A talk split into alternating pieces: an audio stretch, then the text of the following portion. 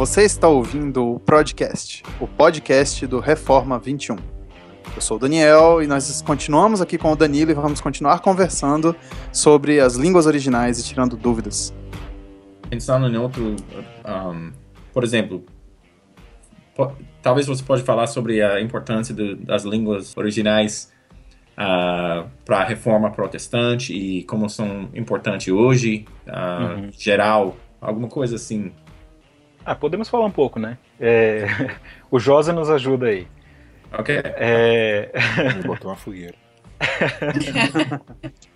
Mas, bom, o que aconteceu na Idade Média? Na Idade Média, as não só as línguas originais, mas a Bíblia em si se tornou aquela coisa dos especialistas, né? Só os monges conheciam o grego e hebraico e só os, os monges tinham uma cópia da Bíblia. O que, que a reforma fez? Eles disseram: bom, as escrituras são importantes, nós precisamos ensinar as escrituras a, a toda a igreja. Né? Nós falamos a, do, do aspecto do sacerdócio universal, é, do, do sacerdócio do crente. E todo crente, então, tem é, deve ter acesso às escrituras. Então, por causa disso, eles é, por não estou conseguindo pensar em uma palavra melhor do que isso, mas eles democratizaram né, as escrituras não era só aquela coisa dos especialistas. E eu acho que uma coisa que acontece muitas vezes é que nós pensamos assim: bom, as linguagens originais hoje em dia é, nós temos tantas traduções boas, deixe, deixe então que só os tradutores conheçam o grego e hebraico. Nós não precisamos nos preocupar com isso, nós precisamos apenas confiar em uma boa tradução. Isso é mais ou menos como você confiar que o seu pastor vai pregar certo e nunca conferir na Bíblia se o que ele está falando está tá certo, né? Exatamente.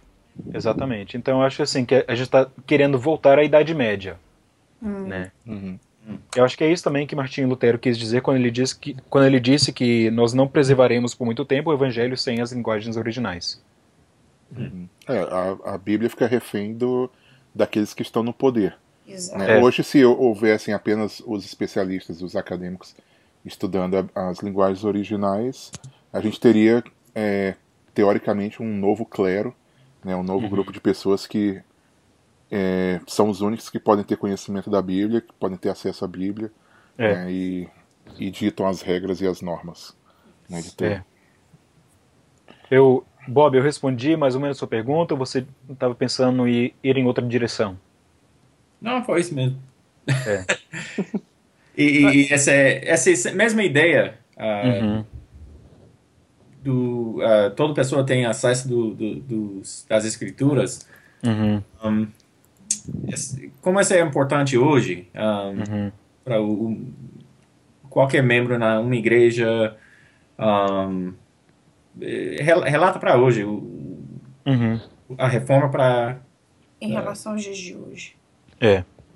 Bom, em relação às linguagens originais, eu, eu acho assim, é uma coisa muito legal quando você tem numa igre em uma igreja é, membros leigos, né? É, não são diáconos ou presbíteros, mas apenas membros na igreja que dizem assim: bom, eu quero aprender o hebraico, ou eu quero aprender o grego, eu quero estudar.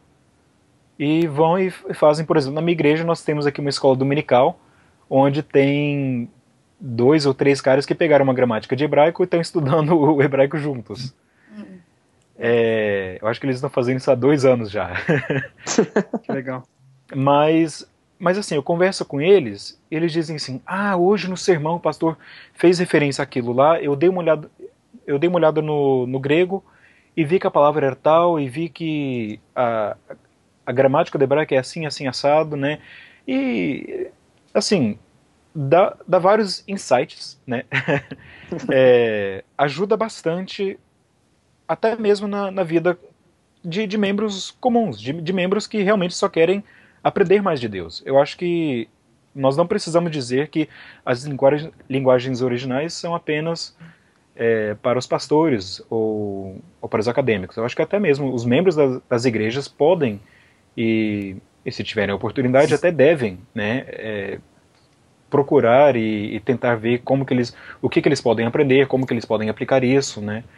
E como eu disse antes, né, o, o a escola dominical aqui eles estão estudando hebraico já há dois anos e eu acho que vão estudar por mais dois uhum. até terminarem o, o, básico do hebraico. Mas eles estão to, é, toda semana estão lá, estão estudando hebraico e estão aprendendo e aplicando na hora do sermão, na hora da sua própria leitura bíblica. E é, eu acho que é, é uma boa forma de, de crescimento espiritual. Uhum. Você diria que enriquece até a vida, como você disse, do, de um leigo na igreja, enriquece a vida uh, devocional da pessoa em saber até mesmo um pouquinho, não que ele seja uhum. um, um expert da, da, claro isso da palavra, da, das línguas originais, mas por pouco, por exemplo, eu fiz um semestre e o, pou, uhum. o pouco que eu aprendi de grego é, me ajudou a entender passagens bíblicas, de ver um, se expandiu o conhecimento Sim. de certas passagens bíblicas. Então, até no sentido devocional, é bem enriquecedor. É, eu acho que sim. Eu acho que nós precisamos. E agora, como que a gente vai traduzir a palavra approach? Abordagem. Abordar abordar. Na... Abordagem. Não, não, não, não, eu tô falando do verbo mesmo. Ah, nos é, chegarmos à Bíblia. We need to approach the word. No, nos achegarmos à Bíblia. É, é algo assim. Né? É, Você traduz como tá engage. Tá Pronto. Tá, mas nós precisamos chegar à Bíblia, né, é, com, com aquele amor a Cristo, sempre, né? E se nós pensamos na Bíblia assim, bom, a Bíblia é a carta do meu amado, né? A, a Bíblia é a carta de, de Cristo à igreja. Uhum. Você vai querer examinar cada i, cada tio, minuciosamente, né? Cada pontinho ali, você vai querer ver e vai querer escrutinar para para conhecer mais de Cristo. É, então, assim, eu acho que. possível, né? É. Então, assim, eu acho que é muito bom. É, a, até o crente leigo, se você tem apenas um conhecimento rudimentar, beleza. Se você quiser aprofundar, ótimo. Se você tiver a oportunidade de, de aprofundar o seu conhecimento do grego e do hebraico, ótimo. Mas lembrando que tudo é para o conhecimento de Cristo. Né? Nós devemos subordinar tudo é, ao amor por Cristo. Uhum. Danilo, é, eu tenho no meu celular um daqueles aplicativos com uma Bíblia com Strongs, uhum. que a gente toca na palavra e ele mostra a palavra na língua original, né? O correspondente do, do, Strongs lá, e a tradução. É, uhum. Eu não sei as línguas originais. Eu uhum. deixei de ser aluno especial do seminário no semestre que eu fiz hebraico. Aí quão útil isso pode ser realmente para alguém que ainda não sabe as línguas originais? Dá para usar esse tipo de ferramenta? É uma pergunta complicada essa. Eu acho que pode sim, pode ser útil. É, às vezes você. às vezes essas ajudas assim do, do Strongs, né, é, vão te dar umas umas ajudinhas ali. É, é umas é, perspectivas novas, né? É, porém, é uma coisa que você tem que fazer com muito cuidado também, porque por, é, é, é, o que nós chamamos de a, a falácia semântica. Como assim? Você toca ali naquela palavra no hebraico, né? E a palavra no hebraico te dá cinco, seis significados. Isso não quer dizer que todos os cinco ou seis significados fazem parte daquela palavra naquele contexto. Uhum. E que né? poderiam ser trocadas por qualquer uma das cinco, né? Exatamente. Acaba Exatamente. acontecendo que eu vou e escolho a que for mais conveniente para mim, né? É, é. Pode, posso correr é, esse risco. É, então assim, você tem que dar uma olhada e ver também no contexto. Por exemplo, isso a gente faz até no português. Quando eu falo da manga da minha camisa, você não está pensando em uma fruta da minha camisa, né? É. Você pensa aquela parte é, que cobre o, o meu braço, o meu ombro. Uhum. Então, é, é, a mesma coisa. No hebraico, às vezes, você vai, você toca ali naquela ou, ou, no hebraico ou no grego, você toca ali na, na palavra e aparece cinco definições, ou, ou seis definições. Bom, veja ali qual cabe melhor no contexto e é, é, é, assim, você tem que tomar cuidado com o Strongs, mas é, eu acho que é uma ótima ajuda, mesmo para aqueles que não conhecem as linguagens bíblicas. Entendi. Uhum. Legal. Bom, é, Danilo, assim, agora a pessoa é, ouviu aqui o podcast, ficou com vontade de aprender mais, uhum. ou um pastor quer se reciclar, quer aprender um pouquinho mais da língua, mas ou não tem tempo, ou não tem dinheiro, não não, uhum. não mora, não tem um seminário perto da casa dele, o seminário não é tão bom, então ele não quer desperdiçar uhum. o dinheiro dele. Como ele poderia é, começar a aprender que ferramentas tem na internet, que cursos uhum. tem online, é, ele, ele para ele ir atrás, né? Tanto em português uhum. como em inglês. Tá. É... Bom, eu acho que aquele o seminarista, o pastor, a pessoa que já aprendeu o hebraico ou o grego, como eu disse antes, eu acho que se você gastar 5 minutos cada dia traduzindo o que você puder traduzir do, do hebraico ou do grego, isso já te ajuda bastante, né? É, eu acho que essa é a melhor ajuda já.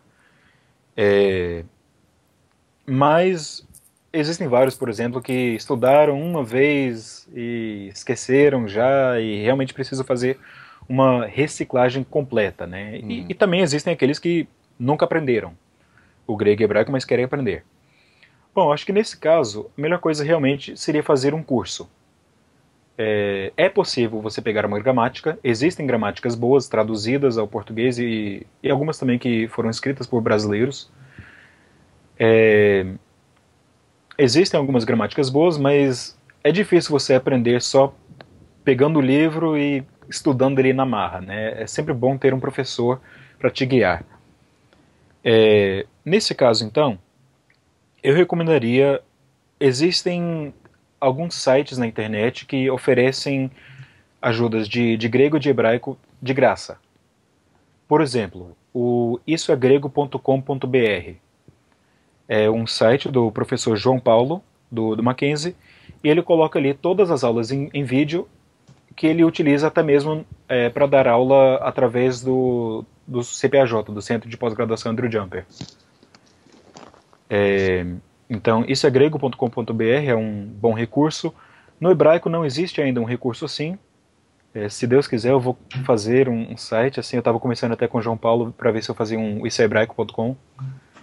Legal. É, mas existe um recurso chama, o, chamado em inglês animatedhebrew.com. E é a mesma coisa, é um, é um americano que colocou vários recursos de hebraico, ele tem várias aulas é, em vídeo do hebraico, assim, mostrando a gramática simples e, e mostrando como que você então vai é, é, de, desde o começo, desde o alfabeto até os verbos mais difíceis do hebraico. Ele que legal. É, ele faz tudo. É, mas também, se a pessoa que quiser fazer um curso, quiser, quiser aquele, quiser o professor, a ajuda do professor, né, e quiser fazer exercícios, uma coisa mais formal, existe também o CLAJ, que é o Centro de Línguas do Andrew, do Andrew Jumper. Eu sou professor de hebraico, o João Paulo é o professor de grego. Nós ensinamos, são cursos completamente é, online.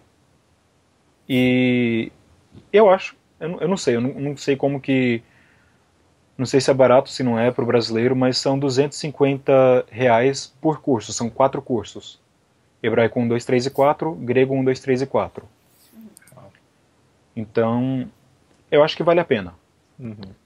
É, agora, gramáticas existem. Eu acho que para o grego a melhor gramática que existe agora realmente é, é a gramática chamada Fundamentos do Grego Bíblico, pelo Mounts, e existem algumas gramáticas em hebraico, eu, eu, eu acho que cada uma tem a, a, sua vantagem, sua desvantagem, mas existe, por exemplo, a gramática de Futato, é, publicado pela Cultura Cristã, existe a gramática do Ross, Alan P. Ross, publicada pela, pela editora Vida. É, E para aqueles que já conhecem o grego hebraico, existe também a, a sintaxe do hebraico bíblico, publicado pela cultura cristã e escrita pelo Waltke e O'Connor. É, e também existe a sintaxe do grego, uma gramática sintática do, do grego, publicada é, pela editora Batista Regular, escrita pelo Dan Wallace. Eu acho que esses são, são bons recursos. É, também. Ah, e, e, também existem dois sites, mas isso aqui é só em inglês. Não existe nada assim em português, mas existem dois sites que são chamados Daily Dose of Greek e Daily Dose of Hebrew. É, ou dose diária de grego e dose diária de, de hebraico. Uhum. E nesses sites eles colocam vídeos cada dia de dois minutinhos só, de um versículo no grego e um versículo no hebraico. E eles vão, eles fazem as traduções, mostram algumas é, coisas gramáticas ali e mostram como que isso ajuda na, no entendimento do grego e do hebraico daquele texto. Legal. É. Mas assim, eu acho que realmente, para aquele que quer aprender, a coisa que é mais importante realmente é, é o compromisso, é a diligência, é a perseverança e não tentar dar aquele jeitinho brasileiro, né? Na, na hora de estudar as linguagens bíblicas. Danilo, você tem alguma experiência com alguma coisa que você poderia contar em é, cair em algum erro bíblico sério de alguém que você já ouviu por não conhecer as linguagens bíblicas, as originais? Por hum. deixar de conhecer algum original, você ou já ouviu de alguma história, ou você mesmo já caiu em alguma coisa de Vê algum erro sério? Com certeza. Com certeza. Não me lembro de nada agora, mas com certeza já caí em algum erro sério. é. É. Hum. Ou até mesmo dos pais da igreja, ou alguma história da, da na, na, na, nossa história cristã de alguém, você lembra de alguém Olha, tem, tem uma história, mas eu não, eu não vou contar direito porque eu não estou lembrando da história direito, mas... Então, Orígenes, ele, ele pegou uma tradução da Septuaginta, ele viu a palavra no grego, e a palavra no grego diz grifo, mas era uma má tradução da Septuaginta do texto de hebraico. E o texto hebraico, na verdade, estava falando águia, alguma coisa assim, e a Septuaginta traduziu como grifo. Aí é, Orígenes olhou para o texto na Septuaginta, porque ele não conhecia o hebraico muito bem. É, na verdade, não, peraí. Eu estou confundindo as coisas. Orígenes conhecia o hebraico muito bem, sim, desculpa. Mas Orígenes olhou na, na Septuaginta e disse assim: Olha só, aqui está falando de um grifo. Obviamente, grifos não existem, então nós precisamos alegorizar isso aqui. né? Então. Mas Orígenes, ele, ele fez isso com tudo. Com é, ele, ele alegorizava tudo, claro, claro. Mas assim, boa, ele utilizou aquilo lá como um texto é, um apologético pra... para. Isso, para a alegoria. Né? É. É, então é... foi uma má tradução da Septuaginta e foi uma má interpretação de Orígenes da, da tradução. É, um exemplo que eu lembrei aqui agora, que a Nara perguntou, eu lembrei, foi aquele caso de uma, se eu não me engano, uma das edições da NVI que uhum. se envolveu numa polêmica porque estava traduzindo diversas passagens, é, traduzindo de forma neutra os gêneros, não fazendo diferença entre gênero uhum. masculino e feminino, e acho que está envolvido com isso também, né? É, é. É, e tem, tem até um vídeo, isso já é uma coisa no inglês, né? Tem até um vídeo de um pastor fundamental em alguma igreja é, não denominacional aqui nos Estados Unidos que só lia a, a tradução King James, né? E tá lá na tradução King James tinha alguma coisa de é, o, o, homem que pisseth on the wall, oh, seria o homem que mija na parede, né? Seria a tradução. Mas o negócio é que o verbo no inglês antigo, no inglês da King James, significava outra coisa. é, ou foi uma má tradução da King James, era alguma coisa assim, eu não me lembro o que, que, era, mas o pastor foi e pregou por 30 minutos sobre como que os homens devem é, estar de pé na hora de fazer o xixi, né? O nome dele é Steven Anderson. E ele tem problemas mentais. Pronto, Bob, tá aí. é, mas dê uma olhada na, no, no, livro Falácias Exegéticas do Carson. Uhum. Ele tem vários exemplos de falácias exegéticas, né, de, de, problemas que nós fazemos na hora de traduzir o texto. É, eu não estou me lembrando de nenhum dos exemplos que ele deu agora, mas ele tem um... acho que tem 10 é, dez falácias ali e mostra exemplos de cada. Eu não lembro onde foi que eu li essa semana um, um texto sobre uma falácia do, do sentido é, da, da, semântica da palavra antes da época em que ela foi usada para escrever. É, hum. A origem etimológica. Tipo, Isso. quando as pessoas, por exemplo, falam que pecado, a origem etimológica é errar o alvo. Uhum, e aí uhum. você é, passa é. a tratar pecado como ah, eu tentei acertar, mas errei, ao invés de, ao invés de tratar como o que realmente é, que é uma transgressão contra a lei de Deus. É. E aí você diminui o tamanho do pecado porque você usa um sentido que não era o sentido que foi usado quando foi escrita a Bíblia. Era o sentido que a palavra tinha quando foi inventada, antes de ser escrita a Bíblia. Uhum. É. É, é e, e, isso acontece também, por exemplo, no, no grego, né? Em Apocalipse, você. É, não só em Apocalipse, mas em, em vários lugares no Novo Testamento você tem a palavra em grego martyros, que mais tarde veio a significar mártir. Mas no Novo Testamento, em geral, eu acho que mais é, significa testemunha, exatamente. Então, a gente tem que tomar cuidado ali, né? Não, não é porque a palavra aparece que você diz imediatamente, bom, aqui Jesus está falando que nós precisamos ser mártires em Atos 1. Não, ele está falando que nós precisamos ser é, testemunhas do Evangelho. E se for até o ponto de, de chegar a ser um mártir, é outra coisa. Mas é, existe uma diferença, então, essa, como você disse, né, da, da etimologia da palavra.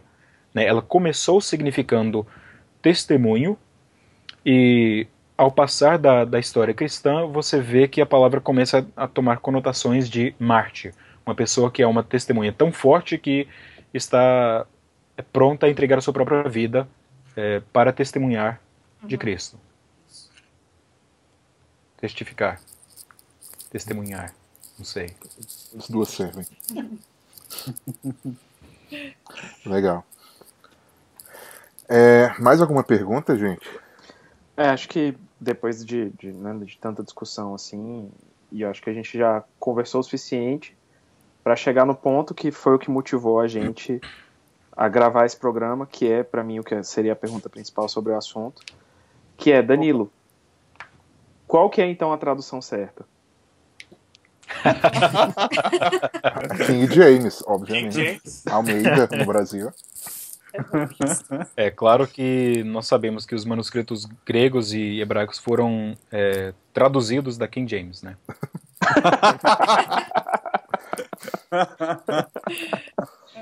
Beleza, respondeu minha dúvida. Tá bom, então. Legal.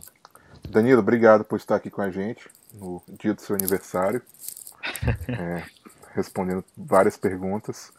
Né? Obrigado pela, pela oportunidade. Não, de nada. E você é, pode visitar o nosso site, reforma21.org, e aí embaixo vai ter os links para as ferramentas, para os sites, para as referências que foram feitas aqui nesse programa. Até a próxima, então, e fiquem com Deus. Um abraço. Tá bom, até mais. Tchau, tchau. Abraço.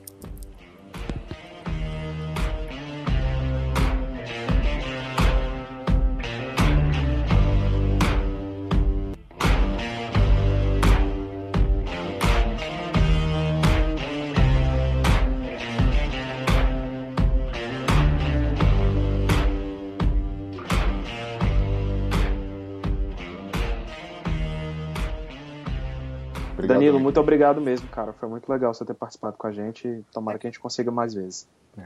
Obrigado. É. Eu, eu também gostei bastante. É. Foi bem legal.